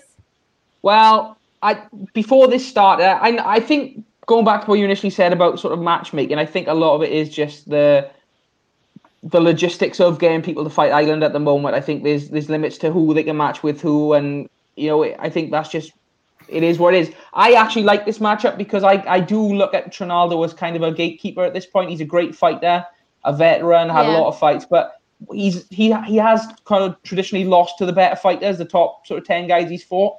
So I thought for a guy like Jai coming in, the form he's been on in the last couple of years, I thought this was a really good matchup for him. I, f- I felt like he was going to stick and move out, point him, land the land that one two really sharp one twos that he did. Drop drop Ronaldo a couple of times, and um, Yeah. it, it was going well. He was winning the fight. I thought um, it, it was close, obviously, but I, I thought Jai was doing enough. I thought if it kept going the way it was, he might have even been able to get a stoppage. But then obviously Yeah. we, we see Ronaldo come with that big overhand, and uh, that was all she wrote. So disappointing for Jai, but it's always a chance when you're in there with a veteran like that that you're going to get caught. I mean, we say ge- gatekeeper sometimes like it's a bit of an offensive term, but it's not. They they're there because they're very good. You know, like you've got to be good to beat them and take that next step. And mm-hmm. I think probably Jai was just a little bit. Maybe it was a, a step a little bit too far for him on the night. You know, he perhaps lost a bit of concentration there, but a really good performance, and I think he'll be back, and I think he's going to be better than ever from that loss. Actually, I think a gatekeeper, though, in your very first UFC fight is quite a tall order. I feel like a gatekeeper is maybe your third fight in the UFC when you've won Yeah. two to kind of test your your level. What did, what did you think of the fight, Vad? Uh, well, I, I see what you're saying with the gatekeeper um, thing, but I, I do think it was out of necessity. At the end of the day, Dana's probably an attitude where you want to fight on Fight Island, cool, but this is who you're fighting, you know. So Yeah. it's kind of that, kind of that thing, you know. And we've seen a lot of, um, like even McKee, he's given hard fights. It's, it's no, no one's Yeah. been given favors here on Fight Island. It is Fight Island for a reason. So Kumite, you're gonna fight whoever he, they give you. But um, yeah, I was so impressed with Herbert's performance. I, I honestly thought he was doing very well. He was he was um, just in and out, jabbing, crossing, you know, just using in and out movement, just being very long. And um, it's just he got caught. You know, it's just one of those Yeah. things. Um, and like you guys have said, I think he'll be able to bounce back from that. And um, it's unfortunate, but at the same time, Yeah. that just shows you how much of a savage Trinaldo is with his knockout power. I mean, Yeah. that guy is strong. That guy is. Yeah. If he hold, I've seen him like in fights, just holding someone against a cage and just throwing them, like just old man strength, you know. But Yeah. When he had him down in the first as well, Jai did so well to to recover from that, Yeah. and get back from that, and worked really hard to to like it was one all going into the third round, and like you said, Lewis, I thought he's either going to win on points from here, or I could see him sneaking the finish. But obviously, like you said, that overhand right and. It should have been all that she wrote, but Herb Dean wasn't quite ready for that. so it felt like Trinaldo didn't want to carry on punching Jai because he could tell he was out. Herb Dean ran over, but hadn't finished the fight and kind of said that he hadn't finished the fight. Peter, talk us through what happened next. Yeah, no, you could tell the way Jai went down, when his hand was like that. You could tell he was out on the way down, and I don't know what Herb was thinking. He ran, he ran over straight away, and I thought, right, he's going to stop it, but he didn't. Mm. He just stood there, and I thought, well, what are you doing? Stop the fight! But I don't know, I don't know what was going through his mind. He's going, I know he's done a, a post earlier on, but he's not Yeah, really went into so- specific details about how he stopped it yet. I think it was more a dig at Dan Hardy, but Dan Hardy was shouting. So- obviously then Dan Hardy was going ape about like the fact that he d- hadn't finished it and um they they had words and they've since I think Dan's put out a statement today just kind of saying that he is very passionate about the fighters and he felt that Herbert um, had a late stoppage earlier in the evening, and this was the second one, and he was putting people's lives at risk. And um, now Herb Dean's put one out saying that he'll talk about why that fight wasn't an early stoppage, um, but just basically saying the only people with a right to shout out in that arena were the fighters' cornerman or the physician, and you know like that wasn't Dan's job to to be saying anything, which I guess was the row they were getting into because I think Dan was telling him to do his job, wasn't he? It's it's a weird one, isn't it? Because my initial instinct was like, yeah, why is Dan saying anything now? Like he's in the middle of the fight, he's got got a post fight interview to do. But like you say, he's passionate about it. I know that I, I'm sure I read some earlier that they're saying about oh, doing an investigation, but I don't think there's anything in it really. You know, Dan's he's where he is for a reason. He knows a lot about the sport. He's been in there on both sides of it. If he's giving feedback, just I just think you take it, and I don't think that. I mean, if you agree with it or not, you just you know you say fair enough. He's still worth listening to, and um, I don't know why we're under this impression that like MMA referees, especially at this time, like super sensitive people. You know, they they're they're right in the spotlight. It was a it was a tough call. Like, I think everyone agreed that it, it was done. It was a walk off knockout for for Ronaldo in in most other cases, and um, you know, but but but it is what it is at the same time. You know, it, it was a, a mistake. Um, I just think Dan's in the right. In I think he's in his right to say his opinion as as Herb's come out the, the ring, given his position and his his kind of knowledge and background. There's nothing much in it, but I suppose the other argument Yeah. would be, you know, we, we all know Dan is really good friends with Marc Goddard, and I mean, if would Dan have said the same to Marc Goddard running out of the cage, you know, because Marc is a notorious guy for not taking any shit. So, I mean, Mm. would would he have said it because Marc would have given him probably the same back? You know, I I don't Yeah. know. I, I just think it's one of those things. It, it is what it is. They they all kind of sh- on the same page. Dan Dan saying his opinion, just just leave it at that. Really, I don't. I wouldn't want to see anyone sort of get into any further trouble from it because, like you said, Dan is Yeah. only pa- passionate about fighters at the end of the day, and he's he's got a lot of experience. So I think it's really hard because a couple of weeks ago I was saying that Leon Roberts was getting far too much flack for the late stoppage with Aldo and it was completely out of order, you know, the things that were being said, especially by Dana talking about like, you know, potentially sacking people and all the rest of it. And just to clear something up, Leon Roberts was not sacked. He's chosen to take some time away. So that's not come from Dana or the UFC or anyone. That's that's Leon that's chosen to do that. But um Yeah, I find it difficult to, you know, d- say that he copped too much flack for that and then say too many negative Yeah. things about Herb. The only thing I would say is it seems like Herb is consistently starting to make mistakes and it doesn't feel like there's a lot of people um, supporting Herb and saying like he's one of the best refs in the world. And I actually think when I look back, I don't know when Peter said I need to be able to back this up if I'm going to say it. I don't know how long ago it was, but I've stopped rating Herb as like the gold standard of referees. Um, you know, I don't think he's up there with Marc anymore, which I know is a really harsh thing to say. Um, it's just my opinion because I don't have any stats or, or facts on it, but I, I just Well- feel like I gone bad. Sorry, no, I didn't mean to interrupt you, but I just think that a lot of people are, are kind of nostalgic with Herb. I feel like a lot of people kind of just see Herb's face for a long time and just kind of Yeah, now gotten used to. Oh, that's Herb Dean. Oh, he's there. He's I've seen him ref a lot of fights. I've seen him in so many title fights. you know. Yeah. this guy's the best. Um, Keith Peterson. Yeah. um, but uh, I- also That's think that boost. we should just yeah yeah yeah. I don't know about that for her, but um, I think we should judge refs for their fights individually. I mean, sure you can keep Yeah. some sort of track record, but at the end of the day, every fight's different, and um, judge them on their performances on that night because at the end of the day, that's that's where they either go wrong or they don't. And Yeah. um, I don't know, in, in that situation, it just seemed a bit weird because it was like he was sort of like standing there going, just give him one more. It just seemed like yeah, he wanted he wanted a clear proof that it was finished. Whereas if Yeah. you need that kind of indication, then just stop the fight. It's just, just unnecessary. yeah, um, yeah. One I more just thing kind is, of think as well. You, Oh, yeah. go on, Vad. Go on. no, I was just gonna say lastly to like finish it off is just what a world we live in where um there's no crowd, so the commentators can literally argue with the referees. Like this is where we are now in MMA. It's crazy. Before the crowd would have been screaming, so you wouldn't be able to hear anything. But now Dana Yeah. White can literally walk into the cage and start arguing, and, and everyone can hear each other, and the mics can pick it up. It's just amazing. Like we can It's hear great, everything. yeah. It's just great.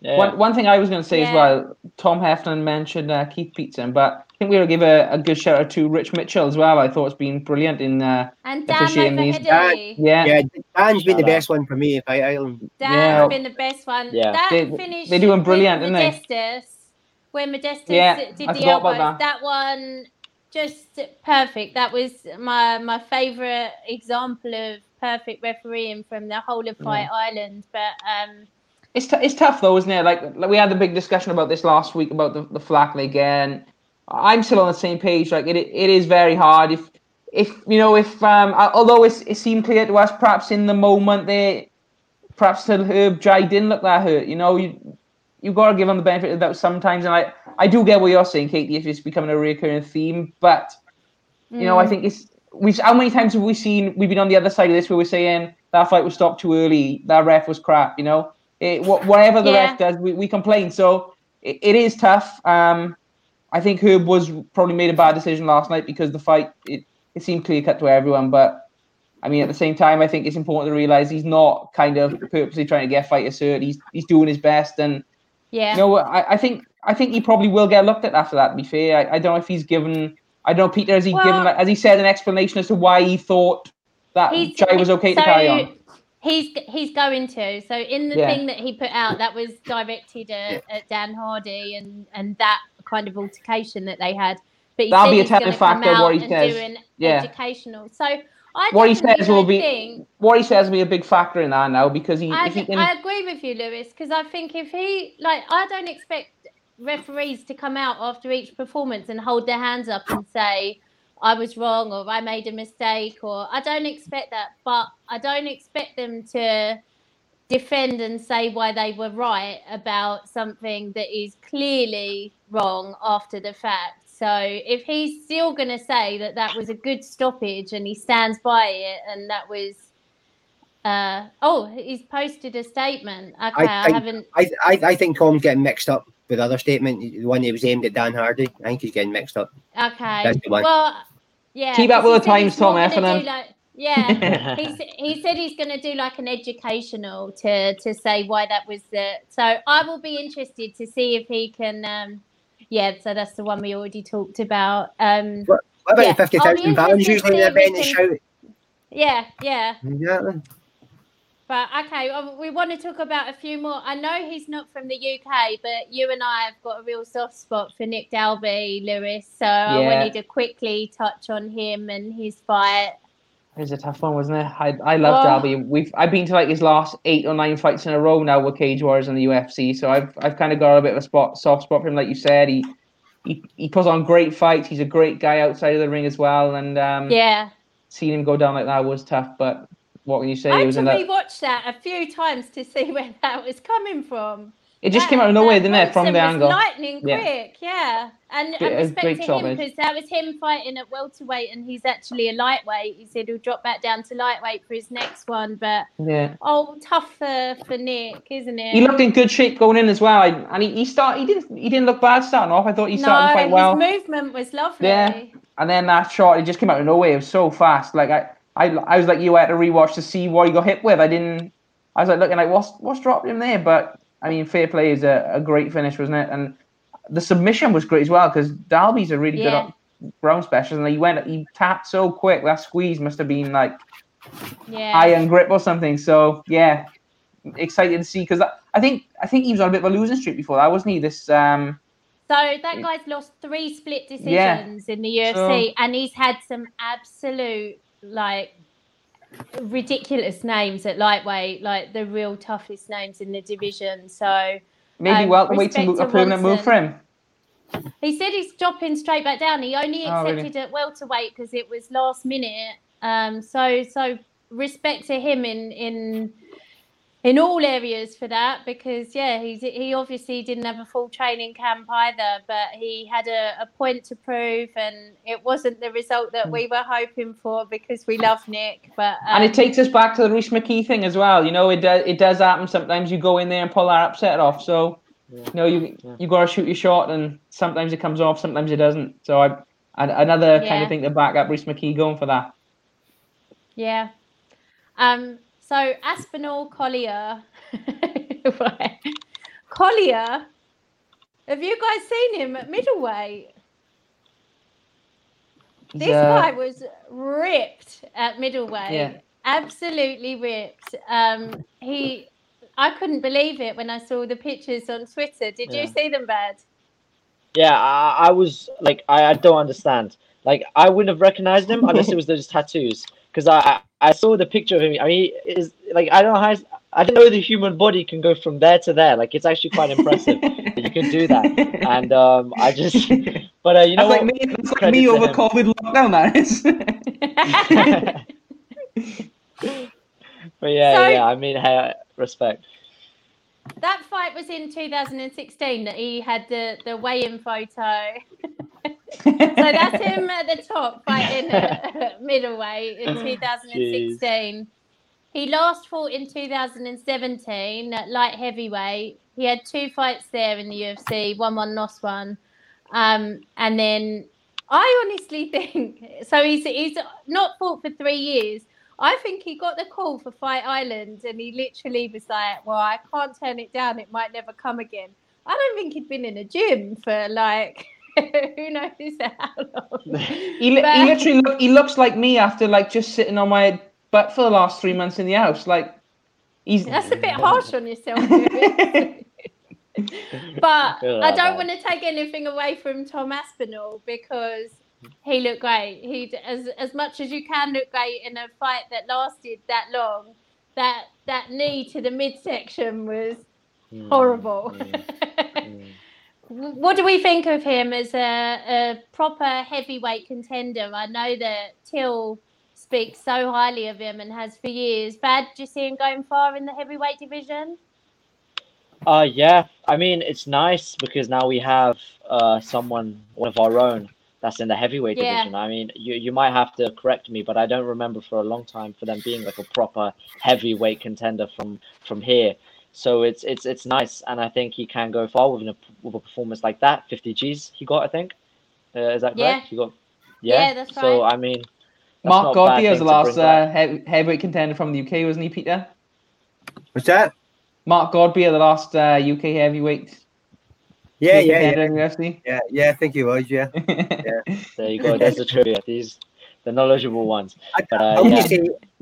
I wouldn't say he was a challenger. He was nowhere near a title shot or nothing like that. But last person we had in in the heavyweight division then. But I, I think that heavyweight is quite shallow and um, as a division, and I hope that he doesn't get pushed on too quickly. yeah. Um, but Asp- Aspinall reminds me a little bit of Modestas in the way that they're like they they've got that great physicality for their weights. So you yeah, wh- when you kind of you bring the skill up to suit that size and frame, I, I really think he is going to go a long way. And I, I don't think he will get pushed on too far. I think being like where he's at with Till and Heron, I think they'll they'll develop them nice now and give him give him good opponents. And he's, he's got a lot to learn, but I think he's got a long way to go as well. He's he's a real prospect. He hits hard. yeah, Um, yeah, it's exciting actually to have a, a like like Vad said, it's great to have a British heavyweight who's uh who's got that sort of potential. Really, Mhm. yeah, Did someone, Yeah. someone know call him Frank Mir's son. Wasn't it? yeah. Oh my Yeah, gosh, yeah, I was gonna say So- hilarious. He d- I hadn't noticed it until they said it, and then I couldn't unsee it. But also, again, the the hair thing, just uh, he won my heart with that. The the fact that he's growing it for to help his friend's son, and like with the the wigs and that, I just thought that was really really top notch, and uh, it's it's nice to see good things happen to good people. Um, sadly, that uh, his teammate couldn't pull out the win. Um, Mike Grundy had a really tough night against Evloev. Um, he broke his jaw in the first round. He got badly beaten up. He is one tough bastard for getting through that fight. Like he really, he never gave up. He just, I, I think he's a warrior. But Evloev, props to him. What did you think of the fight, Vad? Does anybody? Sorry, quick question. Does anybody know how many takedowns he actually landed in that fight? Oof, I don't know. They were all in the first round. Yeah, well, Two, watching it, he three? just, I mean, he he he kept getting Evloev down, but it's like I don't know what they did to the canvas in between rounds, but Evloev just sprang right back up. He was just like, you know, Yeah, I, I'm imp- like this for me. This is something I want to learn from because it's like seeing somebody just somehow technically scramble up and always getting back up and always getting back up. I felt I felt bad for Grundy because he was doing well. It's not he wasn't Yeah. doing anything wrong. It's just No. holding that guy down is is something else, and it takes it out of you. And Yeah. just doing that, doing that, and then the guy just coming forward, pressure, pressure. It's, it gets tiring. So I think I don't want to discredit Mike's performance. He fought well. Just the other Yeah. guy, just I don't know what it is. These Dagestan, well, I, I think he's yeah, he was some Dagestan Russian guys. Like you Yeah. know, I wasn't born from Dagestan, unfortunately. I'm just your typical Russian, but these guys are built differently. That's all I can say. Lewis, it was a tough night for Grundy, wasn't it? yeah. I mean, Evloev looked brilliant, didn't he? I think it's one of those you, you know, like you see a fight like Kamaru Usman where you know you just see him getting takedown after takedown after takedown, and you think for the guy to be on the receiving end of that, like it's gorgeous, it's gorgeous mentally and physically, just break you. Like you know, as soon as you get back up, you're going back down. As soon as you get back up, you're going back down. Like it's it's so hard, but then. When you see a fight like that, you see the flip side of it as well, where Yeah. if the guy just keeps getting back up, it, it kind of breaks it breaks you the other way. So if, if you can't hold Yeah. them down, they just keep popping back up the way he did. It, it's kind of the same thing in reverse. And um, yeah, I thought he looked br- yeah, I thought he looked brilliant. He really really did. He's great great uh, scrambling ability. His striking is crisp and hard. And it, Yeah. I don't really think it's it's really a knock on Grundy because Grundy he, he put in a good shift, but he just come up against a better guy on the night and. Um, I, I think they'll both continue on an upward trend in the division after that Yeah. fight, to be honest, because they're both both quality fighters, both really, really highly skilled, and um, yeah, I think they've both got a big future in that division, to be honest. Yeah. I'm not just saying it because they're fighters from the UK, but I think a lot of the people that we've talked about that picked up losses, their stock value isn't going to go down off the back of last night. Like Jai and Rhys, I honestly just think people will just like cast that Clean, one clean aside slate, like it didn't clean happen. for Rhys, I think. Yeah, and Jai, I just think that fight, everybody knows that could have gone either way.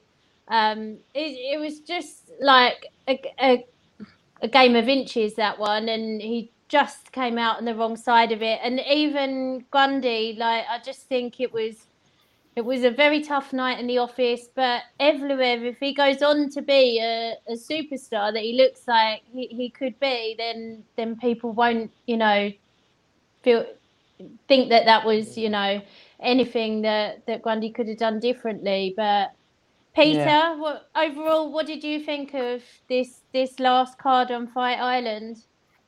Yeah, I, I liked all the cards. Uh, I, I'm just the only thing I was disappointed they went back to the normal size cage. I prefer the smaller cage. There's more finishes, more knockout. Makes every single fight exciting. That was the only thing I didn't like about Fight Island, but it was absolutely brilliant. And um, it was like it was like UFC London to the amount of British fighters it was on as well. It was absolutely brilliant. We had a lot, I lot of think people. that root for. there's more more um more UK fighters than we we get on a, Yeah. a London card. 18 fighters since 251. Um, Why is that? Do you think? like- Why do you think there were so many UK fighters in Fight Island? because, how they, because they can't that? because they can't fight in America. It was the only place they could fight because yeah, of the virus. so Ah, I see. So the And ones that we- we'd had prior to that in, in Vegas, there were Yeah. no UK fighters on, and this was specifically for the European and Brazilian fighters. And then a load of the Brazilian fighters tested positive for COVID, so they ended up getting more Europeans to face face each And- other. You think as well we would have had UFC London with quite a lot of U- uh, British fighters on. We'd have had UFC in Bel- uh, Dublin as well. So it was two big two big Ah, cards with fighters yeah. plus pullouts, like you said. It, it means that there was quite a lot, but it's great. It's great for us, isn't it? Like uh, obviously in the UK to, to see all these and, and comment on local guys that we know and interview regularly on, on the biggest stage in the world is, is brilliant. What what I wanted to ask Peter is the the fights going back now at the Apex. Will I be in the smaller ring again? Yes. As far as I think so, Yeah, yeah. it is. And the, st- and the stats do is. back it up that there's more finishes as well. Yeah. It's So- like fighting in the pocket. You kind of run. Yeah. You can't know where to run. It's absolutely I- brilliant. I saw an interview with DC the other day, and he was saying that he's he's looking forward to fighting in the smaller cage against Stipe because he's just going to be chaining chaining wrestling takedown single leg, double leg together straight away. So I, I don't know, I because he was saying I think he was in an interview with Ariel, and Ariel was saying, what if Stipe kind of uh, puts his foot down and say he wants the bigger ring that that will suit him a little bit more. I I don't know what's your take on that. Is it is it at Apex? 'Cause it is- if it's at Yeah. Apex, it's a I smaller cage. so. It- it's a smaller cage then. They won't change it. Do think that But they're suits uh, at suits DC? I think this could Yeah. be DC's last fight. I think this could be the end of his career. Yeah, I to think- I think so.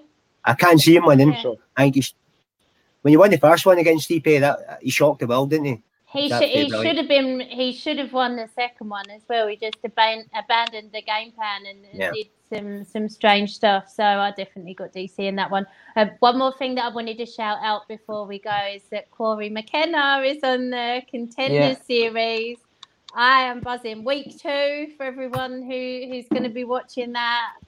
Um, yeah, absolutely delighted for her to get a chance. That um, I've forgotten that girl's name now, um, but she's the LFA champion, uh, strawweight champion. Her name's completely gone out of my head. Um, but yeah, just really excited to see uh, Dana get uh, to see Cory get to show what she can do in front of Dana. So Kate, Kate, Kate, did you know it was she was getting called up for it? Did you have a clue? I no, I'd Yeah. um I'd heard it being spoken about, but yeah, no clue that she'd been um confirmed for that. So yeah, excellent, excellent news. Um, Yes. I, I thing was as well we get to see now as well because one thing we've I, I'm sure we've done like a pilot talks about this exact same thing with Cory.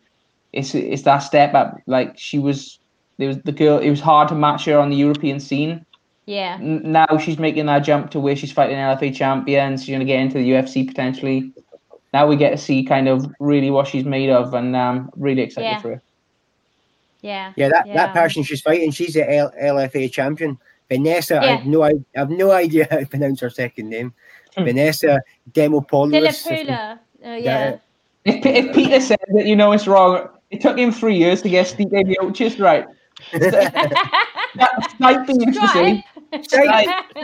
Stipe. I say that the way it's spelled. So yeah, on that note, are there any other fights that we're looking forward to? Obviously, there's DC Stipe coming up.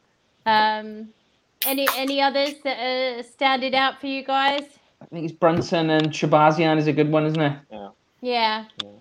It'll be a good a good matchup. I, uh, a, a tough one, tough one to call. Like you said, you've got that that guy Shahbazyan looks like the real deal, but Brunson, another guy you can never write him off. So that's that's another good fight. But yeah, the main the main one for me now is Stipe and DC. I'm really looking forward to that. I think I do think it's DC's last fight, regardless if he wins or loses. I don't see him fighting Yeah. after this one. Um, and I, I do I do think with the smaller cage, he's got more chance of winning as well. So yeah, Yeah. good good fight. Right. And uh, Calder, Calderwood's on that card, isn't she? She's got a fight, isn't she? On Brunson's card. Oh yeah, yeah. Aye. the, Yeah, yeah. the- she's got Maia, Jennifer Maia. Yeah, remember she she was a title fight and now she's taking this fight on, which is a bit of a risk. It could go. don't- Yeah, it's a big risk. I don't like it myself. I think if you get a title fight, you gotta wait. You know. Why? I think 'cause I I, Mm. I think I think because of the virus and all that, that, I had a feeling she wouldn't get her title fight. Just it's just messed everything up. And you know what Dana's like, you need to fight. So But you know, I think she should have just yeah. waited. I don't. Well, but would they have still give her the fight? Mm. I don't see don't know. why. I don't see why not. Don't get me wrong. Well, well, Calderwood's there was- always, she's up. She's always up for a fight. She's a fucking warrior. There was the Masvidal Yeah. situation, you know. yeah. They gave his yeah. fight to Burns. I think Dana's just wants to get his fights done. I mean, if you're going to be annoying either by a contract or if you're just waiting, then they're just going to be like, you know what, whoever we can get, we're going to get. You know, if it's Or they're easier just for the bench UFC. you, yeah. Just to have, just to have a Scottish fighter fighting for a UFC title. I'm dying to see that. You know what I mean? Yeah. Yeah, I-. I think I think she should have waited out personally. Um, Yeah. but it's not as if our division's like so packed that there's people just waiting to jump in this slot. Like she's she's pretty well esta- she's well established now to the point where you know that that is her shot. So I I don't know I. I think she should have maybe waited it out because what one slip, one sort of zig when he should have zagged, and that title shot's gone, and she's got two or three more fights to get to have it again. So Fer- Ferguson's the perfect Yeah. example of that, I think. Ferguson should have just Uh, waited, and then Yeah. now Yeah. Gaethje's. Gaethje's the next one to fight for the title now, isn't it? Yeah, I had a feeling I was never going to get to see. Heartbroken. something, something told me it just wasn't meant to be.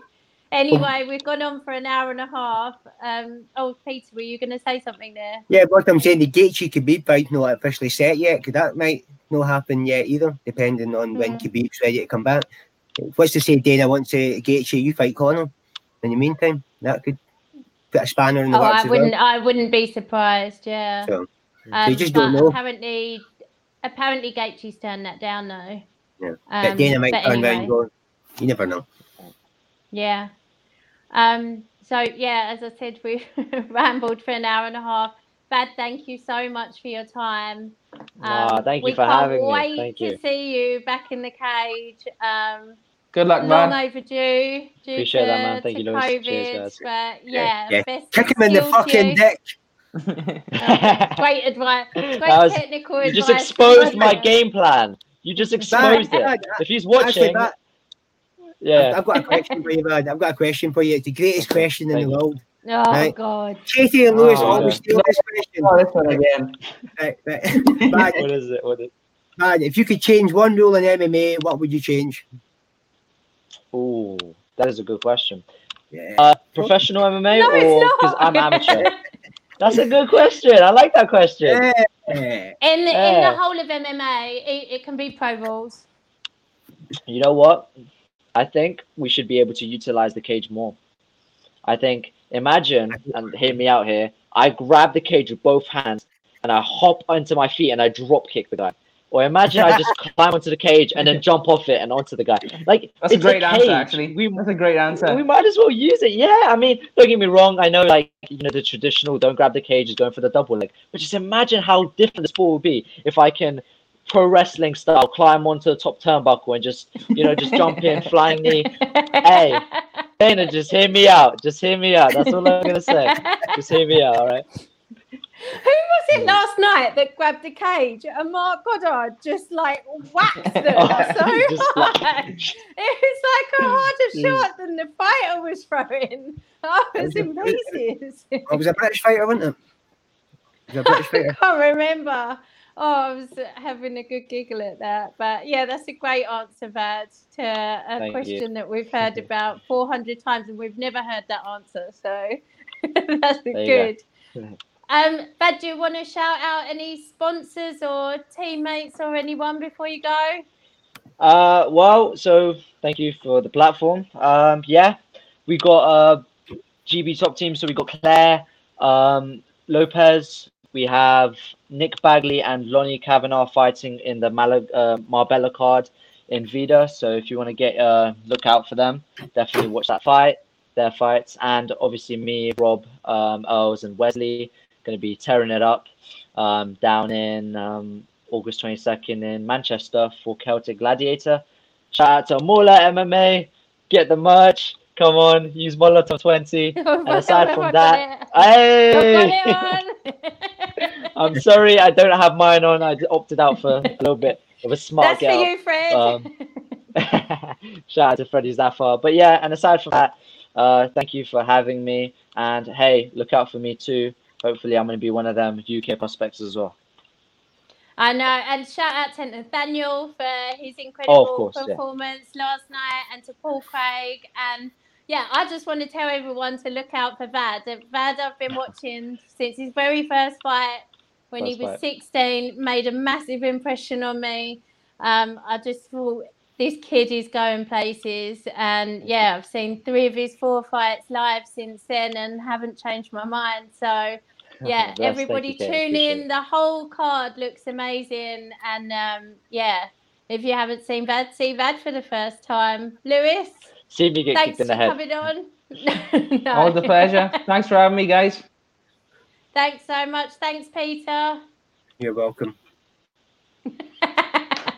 Take care, everyone. Thanks for watching. See you, Thanks, everyone. guys. Nice to meet you. Cheers.